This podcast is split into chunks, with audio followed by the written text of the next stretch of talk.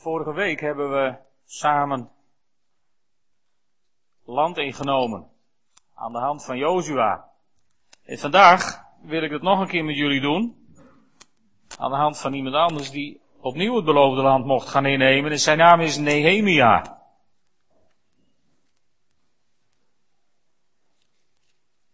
Nehemia was uh, een van de mensen die het volk na de ballingschap in Jeruzalem hielp om de boel weer op orde te krijgen. En eigenlijk begint dat verhaal in 2 Kronieken 36. In 2 Kronieken 36, vers 22, daar lezen we in het eerste regeringsjaar van Cyrus, de koning van Perzië, ging in vervulling wat de heer Jeremia had laten aankondigen.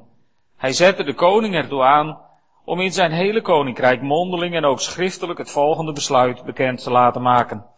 Dit zegt Cyrus, de koning van Perzië. Alle koninkrijken van de aarde heeft de Heere, de God van de hemel, mij gegeven. Hij heeft mij opgedragen om voor hem een tempel te bouwen in Jeruzalem, een stad in Juda. Laten al diegenen onder u die tot zijn volk behoren zich verzekerd weten van de hulp van de Heer hun God en daarheen gaan. Zoals dit stukje al aangeeft, was dat geprofiteerd door de profeet Jeremia. Het is zelfs heel letterlijk geprofiteerd door de profeet Jesaja. In Jesaja 44 vers 28, daar wordt koning Cyrus door Jesaja zelfs bij naam genoemd. Dat is de reden waarom uh, moderne theologen zeggen, Jesaja is in verschillende gedeelten geschreven. Want Jesaja kon nooit zoveel jaar van tevoren weten dat koning Cyrus de mensen terug zou laten gaan naar Israël. Nou heeft dat meer te maken met geloof dan met theologie, in mijn ogen. Als je gelooft in het profetische woord van God, als je gelooft in de Heilige Geest, die openbaring kan geven aan mensen, dan is het heel normaal dat Jesaja, 70 jaar van tevoren, of misschien nog wel langer van tevoren, wist dat er een koning, Cyrus, zou komen die het volk terug zou sturen naar Jeruzalem. Ik geloof dat God hem dat gewoon heeft geopenbaard als zijnde een van de gaven van de Heilige Geest die nu voor ons christenen beschikbaar is om te weten wat God in de toekomst wil doen. Mijn visie op Jesaja, maar daar ga ik het vandaag niet met jullie over hebben. We zijn dus op het punt aangeland dat iedereen naar huis mag. Koning Cyrus, die uh, ging een andere politiek voeren dan de andere koningen, die volken zoveel mogelijk ontheemden om ze zo zeg maar in een stuk onzekerheid onder controle te kunnen houden. Koning Cyrus daarentegen liet alle volken, niet alleen de Joden, maar alle volken, gaf hij toestemming om terug te gaan naar het land waar ze vandaan kwamen. En zo mogen ook de Joden terug naar Israël. En wat zien we dan? Nou, dan zien we eigenlijk een beetje hetzelfde als wat we vorige week zagen van twee stammen van het volk Israël die zeiden van Mozes, luister eens, het gras aan deze kant van de Jordaan is toch wel erg goed. Wij blijven liever hier. En uh, dat zie je hier ook. Nu ze terug mogen naar de ballingschap. Er zijn Joden in, in, in dat grote rijk die goed zaken hebben gedaan. En die zijn hartstikke rijk geworden. En die hebben posities verworven. En die willen helemaal niet terug naar het beloofde land. Dus niet iedereen gaat juichend terug naar het beloofde land. Dat is maar een gedeelte. En waarschijnlijk de minder succesvollen die dachten van nou, dat is mijn kans. En zo gaat Ezra, de priester Ezra, zeg maar de, de Aaron uit dit verhaal, die gaat met een deel van de mensen naar het beloofde land. En ze beginnen met de herbouw van de tempel. En Nehemia, ook iemand van het volk van Israël, Nehemia, heeft een hele hoge positie verworven. Hij is de schenker aan het hof van de koning. En de schenker aan het hof van de koning was niet een soort kelner die de drankjes voor de koning inschonk, maar het was een bijzondere vertrouwenspersoon. Koningen in die tijd waren nogal paranoïde en die hadden allemaal het uh, gevoel van uh, de eerste de beste die de kans krijgt, die vergiftigt mij hier. En de schenker die genoot dus een hoog vertrouwen, bovendien was het een hoog risicovak, want je moest ook alles proeven wat je de koning voorschotelde. Dus als ze de koning al wilde vergiftigen, was jij altijd de eerste. Nou, dat was Nehemia zijn positie. En Nehemia, Nehemia is nieuwsgierig hoe het gaat in het land. En dan wil ik met jullie daar een stukje over lezen. Nehemia 1. In de maand Kislev van de twintigste jaar, toen ik mij in de burcht van Susa bevond, kwam een van mijn broers, Ganani, met een aantal mannen vanuit Juda naar me toe. Ik vroeg hun hoe het de Joden verging, die waren overgebleven in de ballingschap en de ballingschap hadden overleefd, en informeerde naar de toestand in Jeruzalem. Ze vertelden me dit. Het gaat heel slecht met de mensen die de ballingschap hebben overleefd en die nu in de provincie Juda wonen. Ze zijn er het mikpunt van spot, want de muur van Jeruzalem is afgebroken en de poorten zijn in vlammen opgegaan. Toen ik deze woorden hoorde, ging ik huilend op de grond zitten. Ik rouwde dagenlang. Ik vastte en riep de God van de hemel aan. Ik bad, ach Heer, God van de hemel, machtige en ontzagwekkende God, u die uw belofte nakomt en trouw bent aan ieder die u lief heeft en doet wat uw gebied, luister aandachtig en zie hoe uw dienaar dag en nacht tot u bidt, ten behoeve van uw dienaren de Israëlieten. Ik beleid de zonden die wij Israëlieten tegenover u hebben begaan, ook ik en mijn familie. Wij hebben u veel kwaad gedaan. Wij hebben ons niet gehouden aan de geboden, voorschriften en rechtsregels die u aan Mozes, uw dienaar, hebt gegeven. Denk toch aan wat u Mozes hebt voorgehouden. Als jullie ontrouw zijn, zal ik je onder alle volken verstrooien, maar als jullie naar mij terugkeren en je houden aan mijn geboden en die naleven, zal ik jullie, ook al zouden jullie verbannen zijn naar het eind van de hemel, terughalen en bijeenbrengen op de plaats die ik heb uitgekozen om er mijn naam te laten wonen. De Israëlieten zijn uw dienaren. Zij zijn uw volk. U hebt hen door uw grote macht en met uw sterke hand bevrijd. Ach, mijn Heer, luister toch aandachtig naar het gebed van uw dienaar en naar dat van al uw dienaren die uw naam willen eerbiedigen. Laat me vandaag toch slagen en laat de koning mij welgezild zijn. In die tijd was ik schenker aan het hof van de koning. Nehemia. Hij vraagt naar de situatie. En hij krijgt een antwoord. En dat antwoord is niet echt hoopgevend. Het was geen antwoord waar Nehemia althans vrolijk van werd. En Nehemia, die, uh, die is diep bewogen. Weet je, hier zit, hier zit zoveel voorbeeld voor ons in. Hoe diep zijn wij bewogen nog met mensen die het niet goed gaat? Volgende week is het zondag van de leidende kerk. En dan, uh, ja, dan vieren we avondmaal en dan zegenen we nieuwe bestuursleden in, nemen we afscheid van oude bestuursleden. Dus we zullen niet zo heel specifiek stilstaan bij die zondag van de leidende kerk. Daarom neem ik daar vandaag vast een, een voorschotje op. Hoe bewogen zijn wij met mensen die lijden omwille van de naam? van Jezus Christus?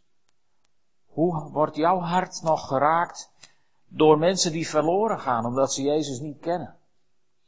Hoe hard wordt ons hart nog geraakt door het lot van het volk Israël?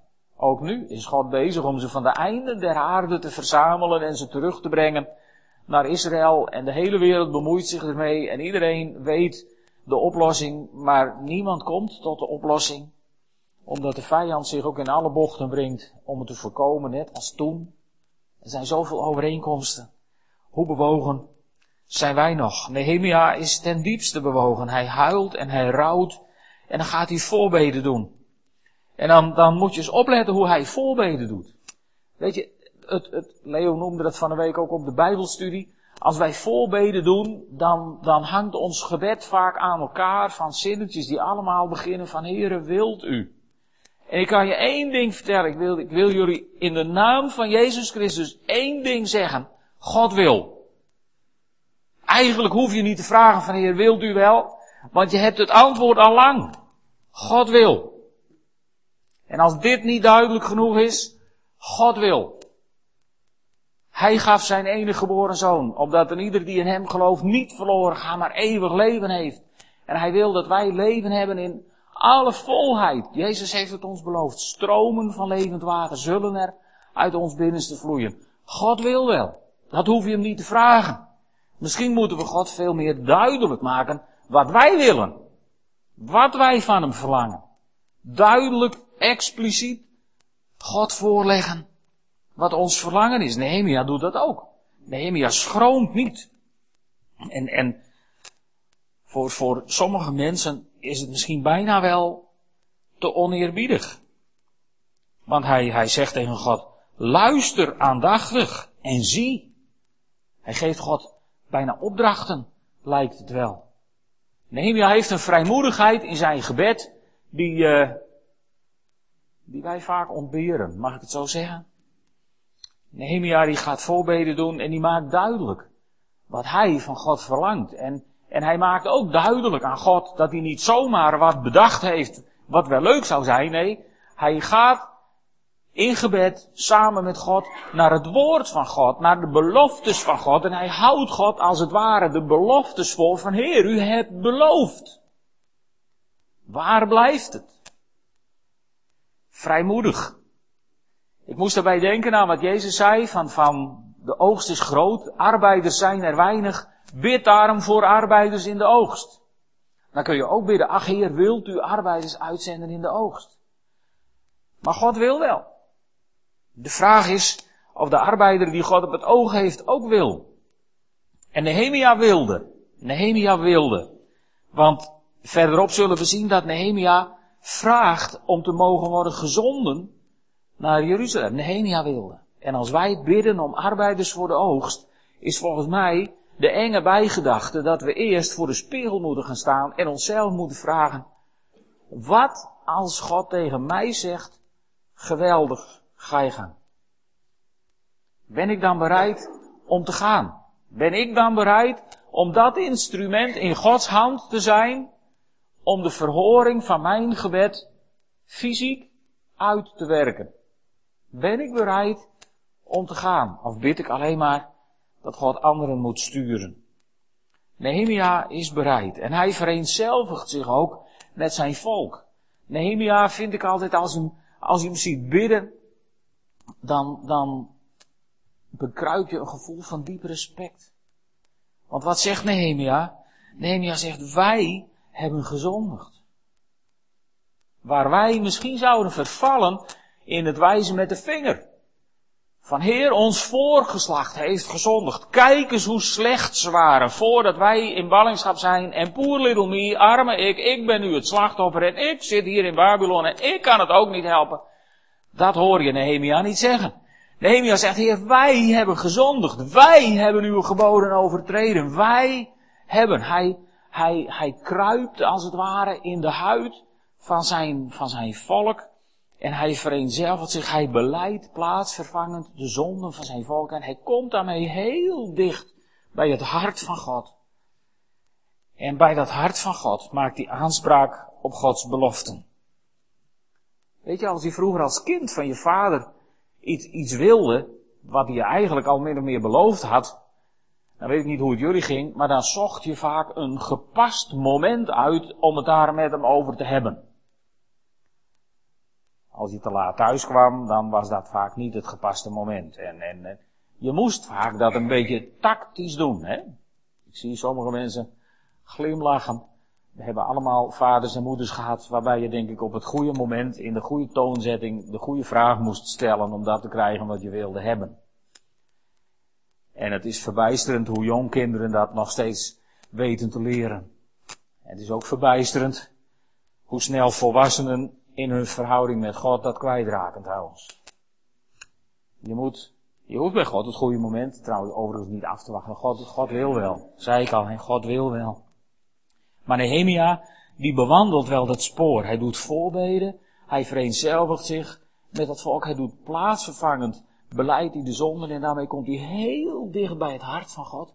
En als hij dan heel dicht bij het hart van God is gekomen, in die, in die intimiteit met de Vader, dan gaat hij het met de Vader hebben. Over die beloftes die er nog liggen. En die nog vervuld moeten worden. En dan uh,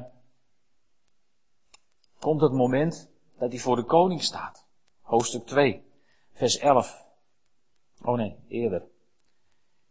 In hoofdstuk 2, vers, vers, vers 2. De koning die zegt dan tegen Nehemia, waarom kijk je zo somber? Je bent toch niet ziek? Er is vast iets dat je dwars zit. Ik schrok hevig. Dat is terecht, hè. Koning Artaxerxes, die kennen wij uit de, de seculiere geschiedenis. Als een koning, en dat, dat was een soort koning zo, van, van als je gezicht me niet aanstaat, kop eraf. Dat was een beetje het beleid, zeg maar, in het paleis van de koning. Dus als je als schenker met een zagrijnig gezicht bij de koning kwam, en de koning die merkte dat op, mocht je hevig schrikken, want dan stond je leven op het spel. Maar Nehemia die trekt de stoute schoenen aan en die legt zijn zaak voor aan de koning. En de koning, die, die de koning zegt, ja, en wat is dan je wens? En dan, uh, ja, dan is hij nogal vrijmoedig.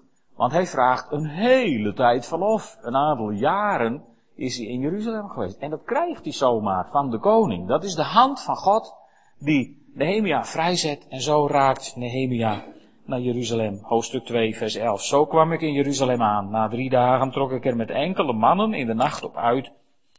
Ik had niemand verteld welke plannen mijn God mij voor Jeruzalem had ingegeven. Moet je eens kijken. Nehemia schrijft niet, ik had niemand verteld wat voor een geweldig idee ik had. Nee, hij schrijft, ik had niemand verteld welke plannen mijn God mij had ingegeven. Hè? Dus Nehemia wandelde, Nehemia, dit, dit is iemand uit het Oude Testament, die zo zichtbaar en zo duidelijk wordt geleid door de Heilige Geest. God had hem een plan gegeven.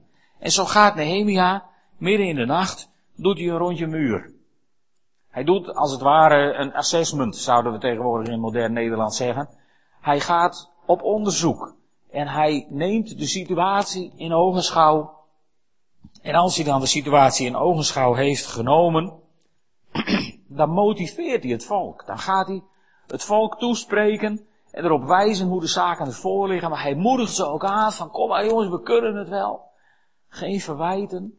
Niet van, oh zijn jullie hier al zo lang en het is nog steeds een puinhoop. Dat hoor je hem helemaal niet zeggen. Niks negatiefs, alleen maar positief, stimulerend. En dan gaan ze aan het werk.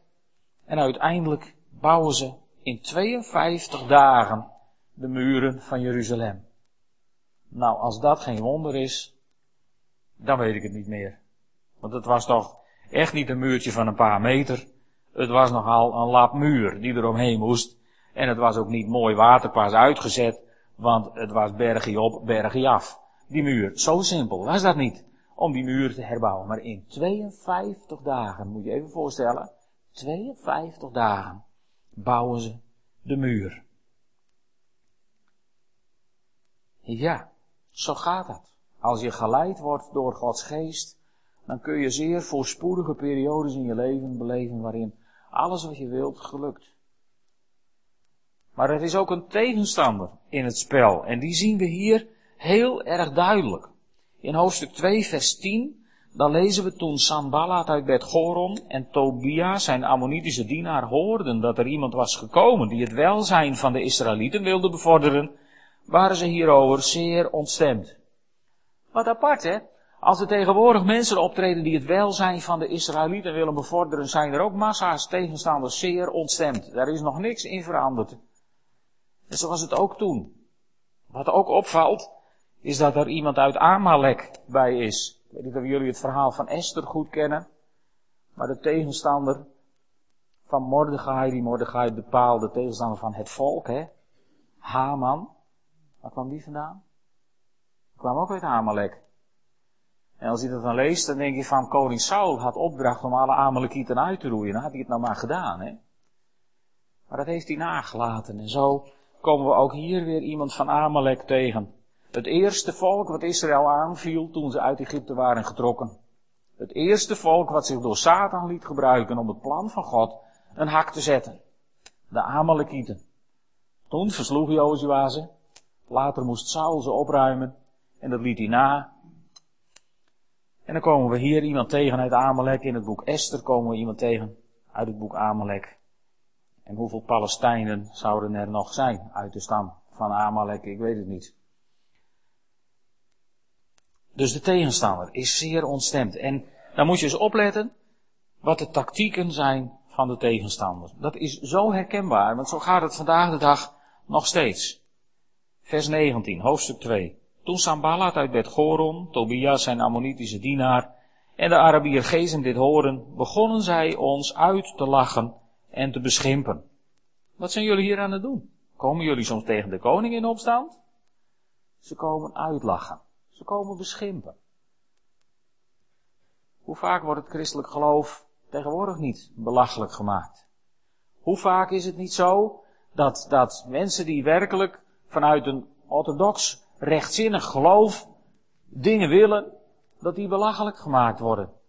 Hoe vaak wordt er niet gegniffeld om de ChristenUnie, die nu in de regering zit. Hoe vaak worden gelovige zaken niet belachelijk gemaakt? Zien we niet hoe de aanval in onze maatschappij er is nu, nu, nu bepaalde politieke figuren de vrijheid van meningsuiting tot God willen verheffen en bereid zijn om alles wat voor andere mensen heilig is daaraan op te offeren? Zie je het gebeuren? Exact hetzelfde als wat hier gebeurt. En het gaat nog veel verder. Want in hoofdstuk 3, vers 33, moet je vraagheid even met me meegaan. Toen Sambalat hoorde dat de muur door ons werd herbouwd, werd hij woedend en in zijn ergernis bespotte hij de Joden. In tegenwoordigheid van zijn ambtsgenoten en van het leger van Samaria zei hij, wat doen die zielige Joden toch? Denken ze de muur zelf te kunnen repareren? Willen ze echt gaan offeren?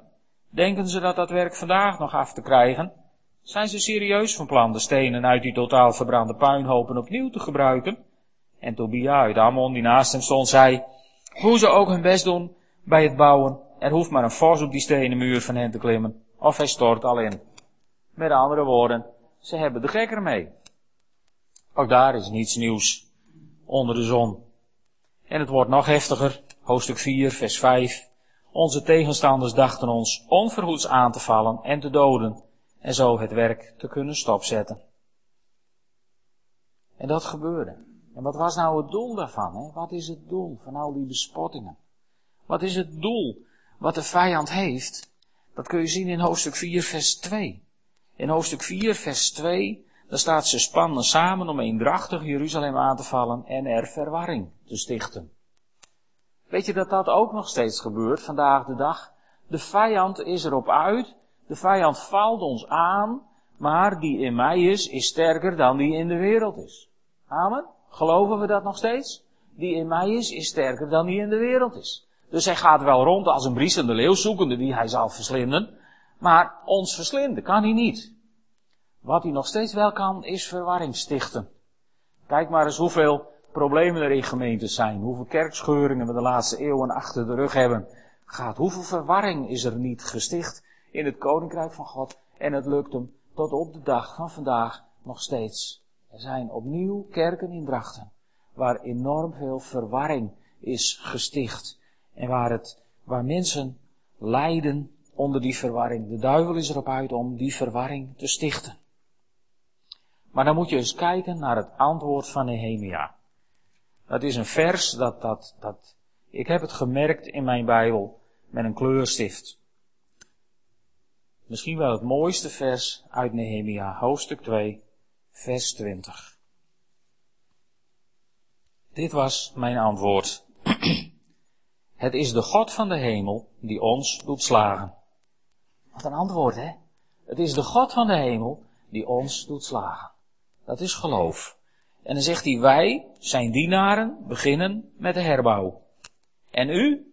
U hoort niet in Jeruzalem. U kunt er geen rechten laten gelden.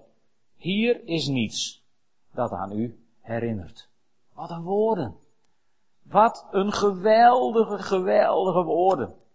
In het Nieuwe Testament staat, staan die beroemde woorden, geef de duivel geen voet, hè? geef hem geen toegang, geef hem geen plek. En wat zegt Nehemia hier? Die zegt hier eigenlijk hetzelfde.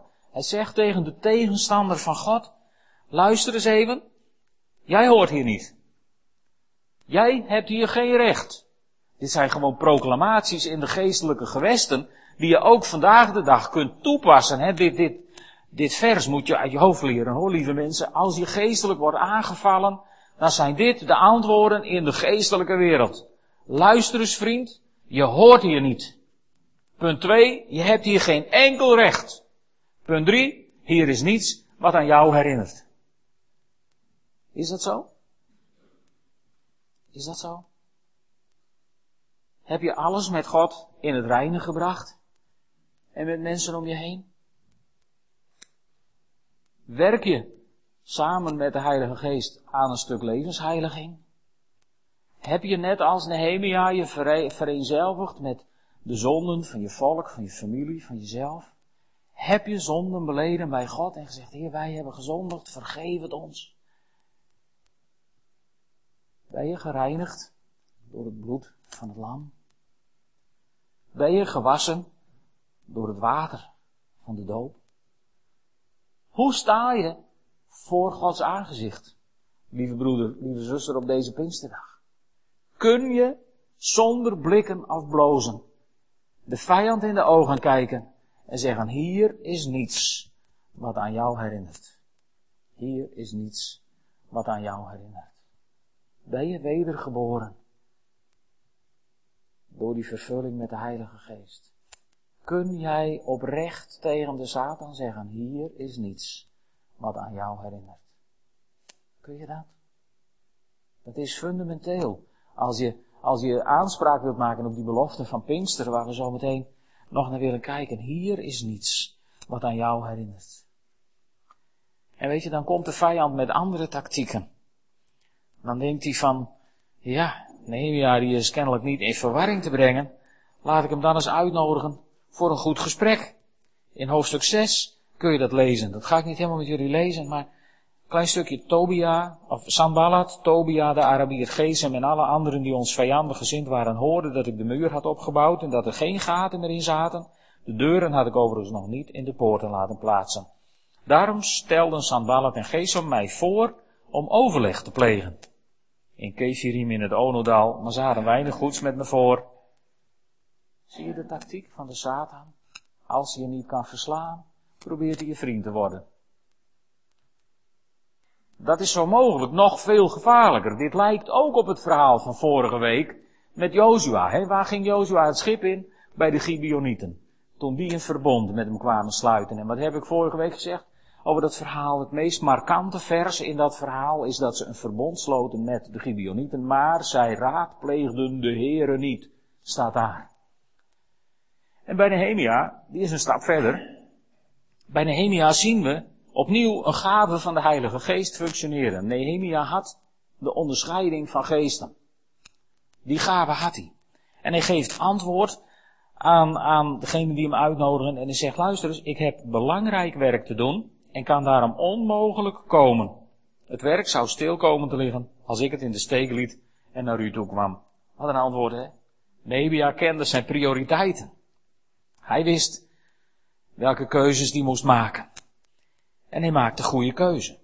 En vervolgens probeert de vijand, nu het overleg ook niet lukt, Nehemia te adviseren over zijn eigen veiligheid. Want de vijand die huurt iemand in uit de kringen om Nehemia heen en hij adviseert Nehemia van er wordt een aanslag op je gepleegd, beste Nehemia. En als je veilig wilt zijn, beste Nehemia, ik heb het beste met je voor, begrijp me goed, dan moet je vannacht de tempel binnengaan en dan moet je je verstoppen in het heilige der heiligen. Want daar kunnen ze je niet vinden. En wat was nou het probleem?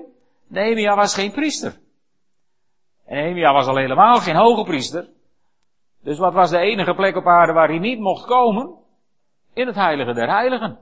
Als Nehemia de boel had willen verzieken in Jeruzalem, dan had hij zich toegang tot de tempel moeten verschaffen en in het heilige der heiligen moeten komen. Dan had hij ten eerste mot gehad met Ezra. Maar het hele volk was ook over hem heen gevallen, want dan had hij heilige schennis gepleegd.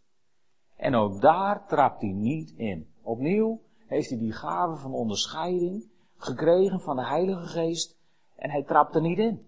Hij doet het niet. Geweldig vind ik dat in dit verhaal. Prachtig hoe je zo iemand ziet die zo vervuld is met de Heilige Geest. En omdat Nehemia zo zich had geopend voor God, in zijn gebeden al voordat hij werd gestuurd, maar ook voortdurend luisterde naar God en, en de plannen aannam die God in zijn hart legde om de muur te herbouwen, omdat Nehemia zo goed luisterde naar de Heilige Geest van God, werd Jeruzalem in ere hersteld. En kwam de glorie van God opnieuw wonen in de tempel in die heilige stad. En dat brengt me dan bij Pinkster, want er zijn overeenkomsten met het Pinksterverhaal. Zoals Nehemia een belofte kende en bad om de vervulling daarvan, zo kenden ook de discipelen een belofte. De belofte dat de Heilige Geest over hen zou komen. Want ze hadden van Jezus opdracht gekregen om in Jeruzalem te blijven tot de Heilige Geest over hen kwam. Tot ze kracht zouden ontvangen uit de hoge. Dus ze waren in Jeruzalem gebleven. En wat deden ze in Jeruzalem? Dat lees je in Handelingen 1, vers 14. Vurig en eensgezind wijden ze zich aan het gebed. Samen met de vrouwen en met Maria, de moeder van Jezus. En met zijn broers. Dus vurig en eensgezind wijden ze zich aan het gebed. Ze herinnerden God voortdurend aan zijn belofte.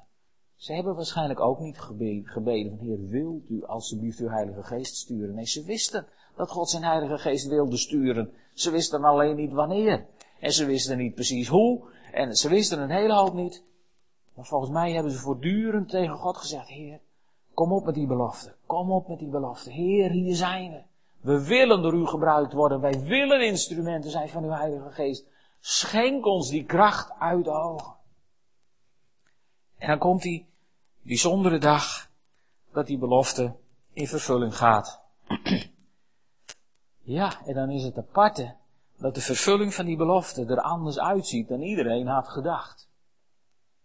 Kijk, ook de discipelen kregen een vervulling van die belofte anders dan ze hadden gedacht. Hè? Ook in hun draaiboek stond niet om zo laat komen de vlammetjes, om zo laat de tongen, om zo laat. Zij wisten ook niet wat er ging komen toen ze vroegen om die vervulling met de Heilige Geest. En als u vraagt aan God om meer van zijn Heilige Geest, als wij bidden, Heer, vul dit huis met uw Heilige Geest, met uw aanwezigheid. Dan wil ik je één ding zeggen, dan weten wij niet precies wat er gaat komen.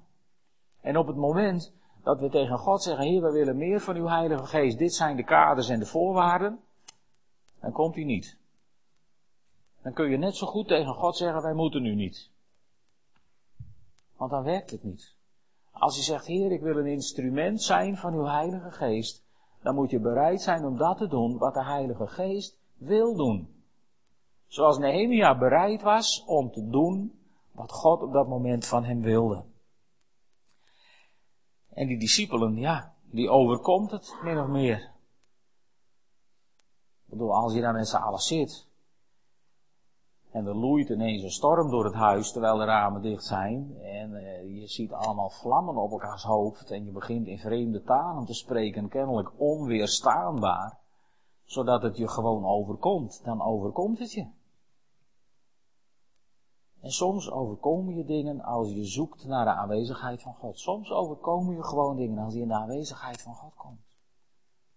Dat moet je niet zoeken, want dan zoek je de sensatie. En dat is dodelijk. Maar je moet het ook niet weerstaan, want dan weersta je de Heilige Geest en dat is ook dodelijk. Willen wij vervuld worden met de Heilige Geest? Willen wij een leven leiden wat vervuld is van de Heilige Geest? Dan zullen we ons moeten durven overgeven aan die Heilige Geest. Zeggen, Heer, u woont weliswaar al in mij, maar ik zet nu de logeerkamer wagenwijd open waar u woont. Heer, ik geef u nu het hele huis. Ik geef u de regie. Heer, hier hebt u de voordeursleutel. Hier hebt u de autosleuteltjes. Hier hebt u de koopakte. Ik geef u alles, Heer. Ik wil vervuld zijn, vol zijn van uw Heilige Geest. Nog sterker, ik wil overstromen van uw Heilige Geest, zodat er stromen van levend water uit mijn binnenste vloeien. Dan weet je niet hoe het water eruit gaat zien. Je weet ook niet precies waar het heen gaat stromen. Je geeft je alleen maar over aan die Heilige Geest van God.